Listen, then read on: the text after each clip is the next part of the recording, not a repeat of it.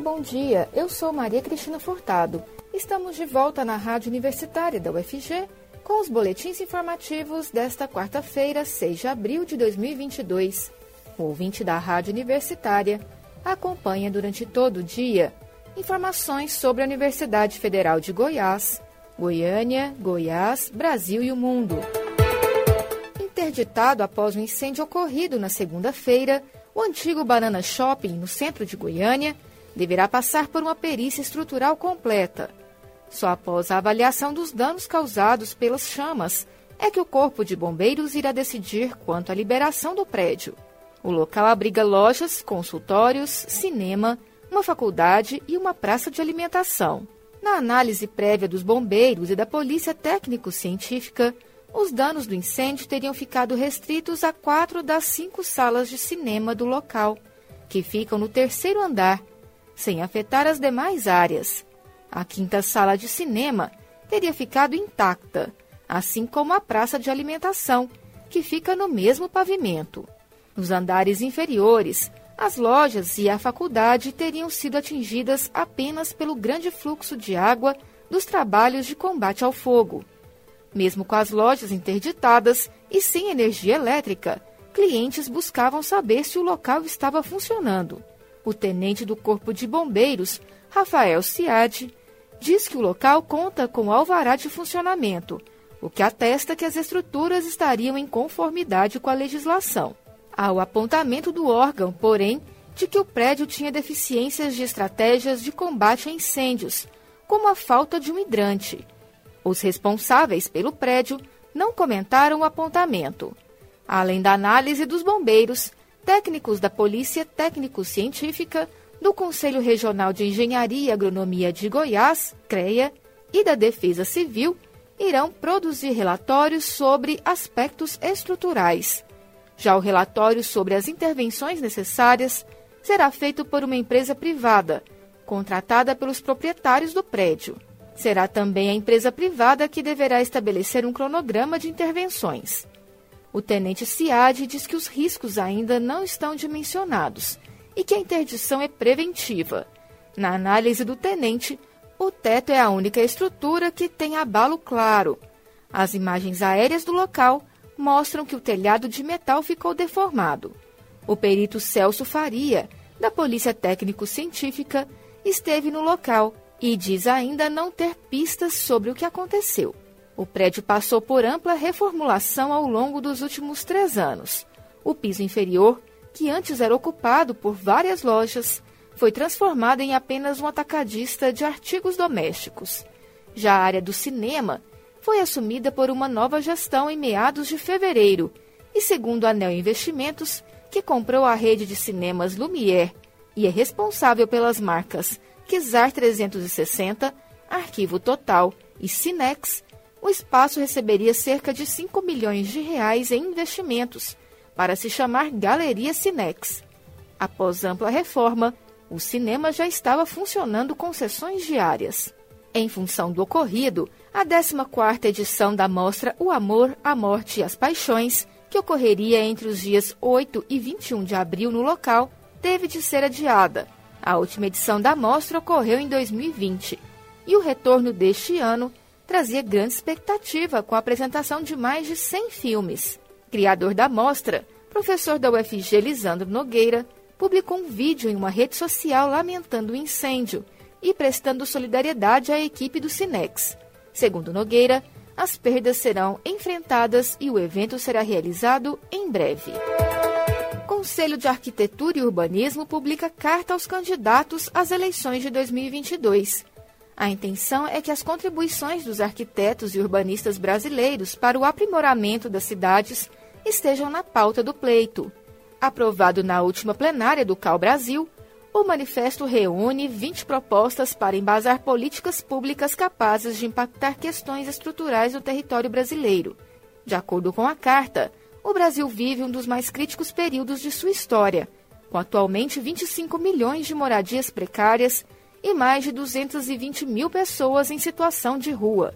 O documento ainda diz que é inegável que as desigualdades territoriais foram determinantes na propagação da pandemia de Covid-19. Além disso, as mudanças climáticas apontam a emergência de ações na crise ambiental. Segundo o CAU, os 4 pilares da carta são: o Brasil necessita de mais arquitetura e urbanismo, moradia digna é uma questão de saúde pública, direito à cidade é uma questão de justiça social, planejamento urbano integrado é segurança e qualidade de vida. A partir deles, foram estabelecidos 7 eixos. Uma das sugestões do eixo Planejamento das Cidades é a implantação de um projeto nacional, baseado na regionalização e na integração das políticas públicas. Outra sugestão defende a estruturação das cidades, a partir do planejamento territorial, da política habitacional e da mobilidade urbana, com investimentos massivos, especialmente nas periferias urbanas e assentamentos precarizados. Em outro trecho, a carta defende o restabelecimento dos Ministérios da Cidade e da Cultura e a contratação de obras públicas com projetos executivos completos. O documento é assinado pelas entidades que compõem o Colegiado das Entidades Nacionais de Arquitetos e Urbanistas, CEAU, do CAU Brasil. Estudo aponta que a prática de yoga beneficia a memória, a atenção e outros processos cognitivos. Assim, indica uma boa relação entre a atividade e a qualidade de vida. Essas informações fazem parte de uma pesquisa internacional realizada por cientistas do Instituto do Cérebro, ligada ao Hospital Albert Einstein, da Universidade Federal do ABC e da Harvard Medical School. Além de beneficiar o cérebro, a yoga pode também promover o relaxamento e a capacidade de diminuir dores crônicas. Para conhecer mais sobre a yoga, eu converso com o professor do SESC Goiás, Euler Martins da Silva. Professor, como podemos explicar a yoga? É uma atividade física? O conceito de yoga, ele é mais amplo que o conceito de atividade física. Nós estamos falando de uma ciência aí bastante antiga, né? Em torno aí de 5.000 anos de idade. E o termo yoga, né? Ele se origina no sânscrito, que é uma língua antiga aí da Índia e do Nepal. Existem vários tipos de yoga, qual a diferença? Existem vários tipos ou linhas de yoga, né? O Hatha Yoga, que é a linha, o tipo mais praticado aqui no Ocidente, né? Ele é uma linha bem clássica de yoga. Ela basicamente, o termo Hatha significa união, unir, né? Corpo, mente, espírito, né? Visando a busca do equilíbrio. E basicamente é uma linha de yoga que vai trabalhar com as asanas, que são as posturas, e os pranayamas, que são as técnicas de respiração. E existem outras linhas, né, como o vinyasa, que é uma linha que se caracteriza por uma fluidez maior nos seus movimentos, né? Nós temos o Ashitanga, que ele tem aí uma prática com uma respiração, umas posturas um pouco mais acelerada, então um pouco mais vigorosa, né? E aí vai caber a cada pessoa, né, escolher qual é a linha, qual é o tipo que mais vai se adequar para ela, né, que ela mais vai se sentir bem, se sentir confortável fazendo. Não existe uma linha melhor, né? Vai existir aquela que melhor se adapta para cada pessoa, ou aos objetivos de cada pessoa. Qualquer pessoa pode praticar yoga? Sim, qualquer pessoa pode praticar o yoga, né? Lógico, respeitando as suas características físicas, né? Levando em consideração qual é a sua necessidade, né? Quais são os seus objetivos, quais são os limites do seu corpo, tudo isso tem que ser respeitado. Então, qualquer pessoa pode praticar, né? Dentro das suas limitações, das suas necessidades e sempre com foco no seu objetivo. Lembrando que o yoga, ele visa o quê? A união de espírito, de corpo, de mente e equilíbrio, né? Equilíbrio em todos os aspectos da nossa vida. Então, qualquer pessoa realmente pode praticar, tendo em mente, né, essas variáveis. Quais são os principais benefícios que a yoga pode trazer para o praticante? O yoga, ele traz vários benefícios para o praticante, né? Desde o fortalecimento muscular, a melhora da flexibilidade, a questão da melhoria do foco, da concentração, controle da ansiedade, o controle do estresse, enfim, buscar um equilíbrio para a vida, né? Buscar um equilíbrio em vários aspectos da vida. Então o yoga, ele traz vários benefícios.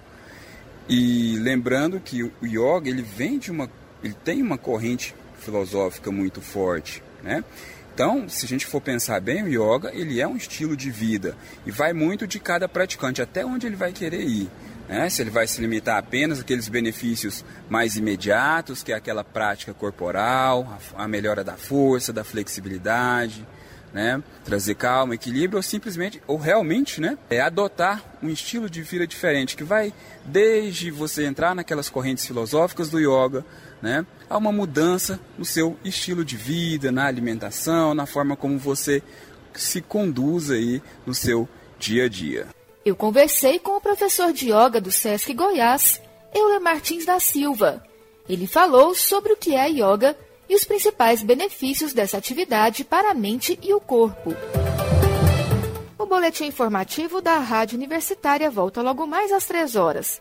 Fique ligado na programação pelos 870 AM, pelo site radio.fg.br e pelo aplicativo Minha UFG. A Rádio Universitária também está nas redes sociais. Siga a rádio no Instagram e no Facebook. E não deixe de conferir os informativos em formato de podcast pelas redes sociais e nas principais plataformas digitais de áudio. Se cuide, a pandemia ainda não acabou. Use máscara e evite aglomerações. E vacina sim. Maria Cristina Furtado para a Rádio Universitária.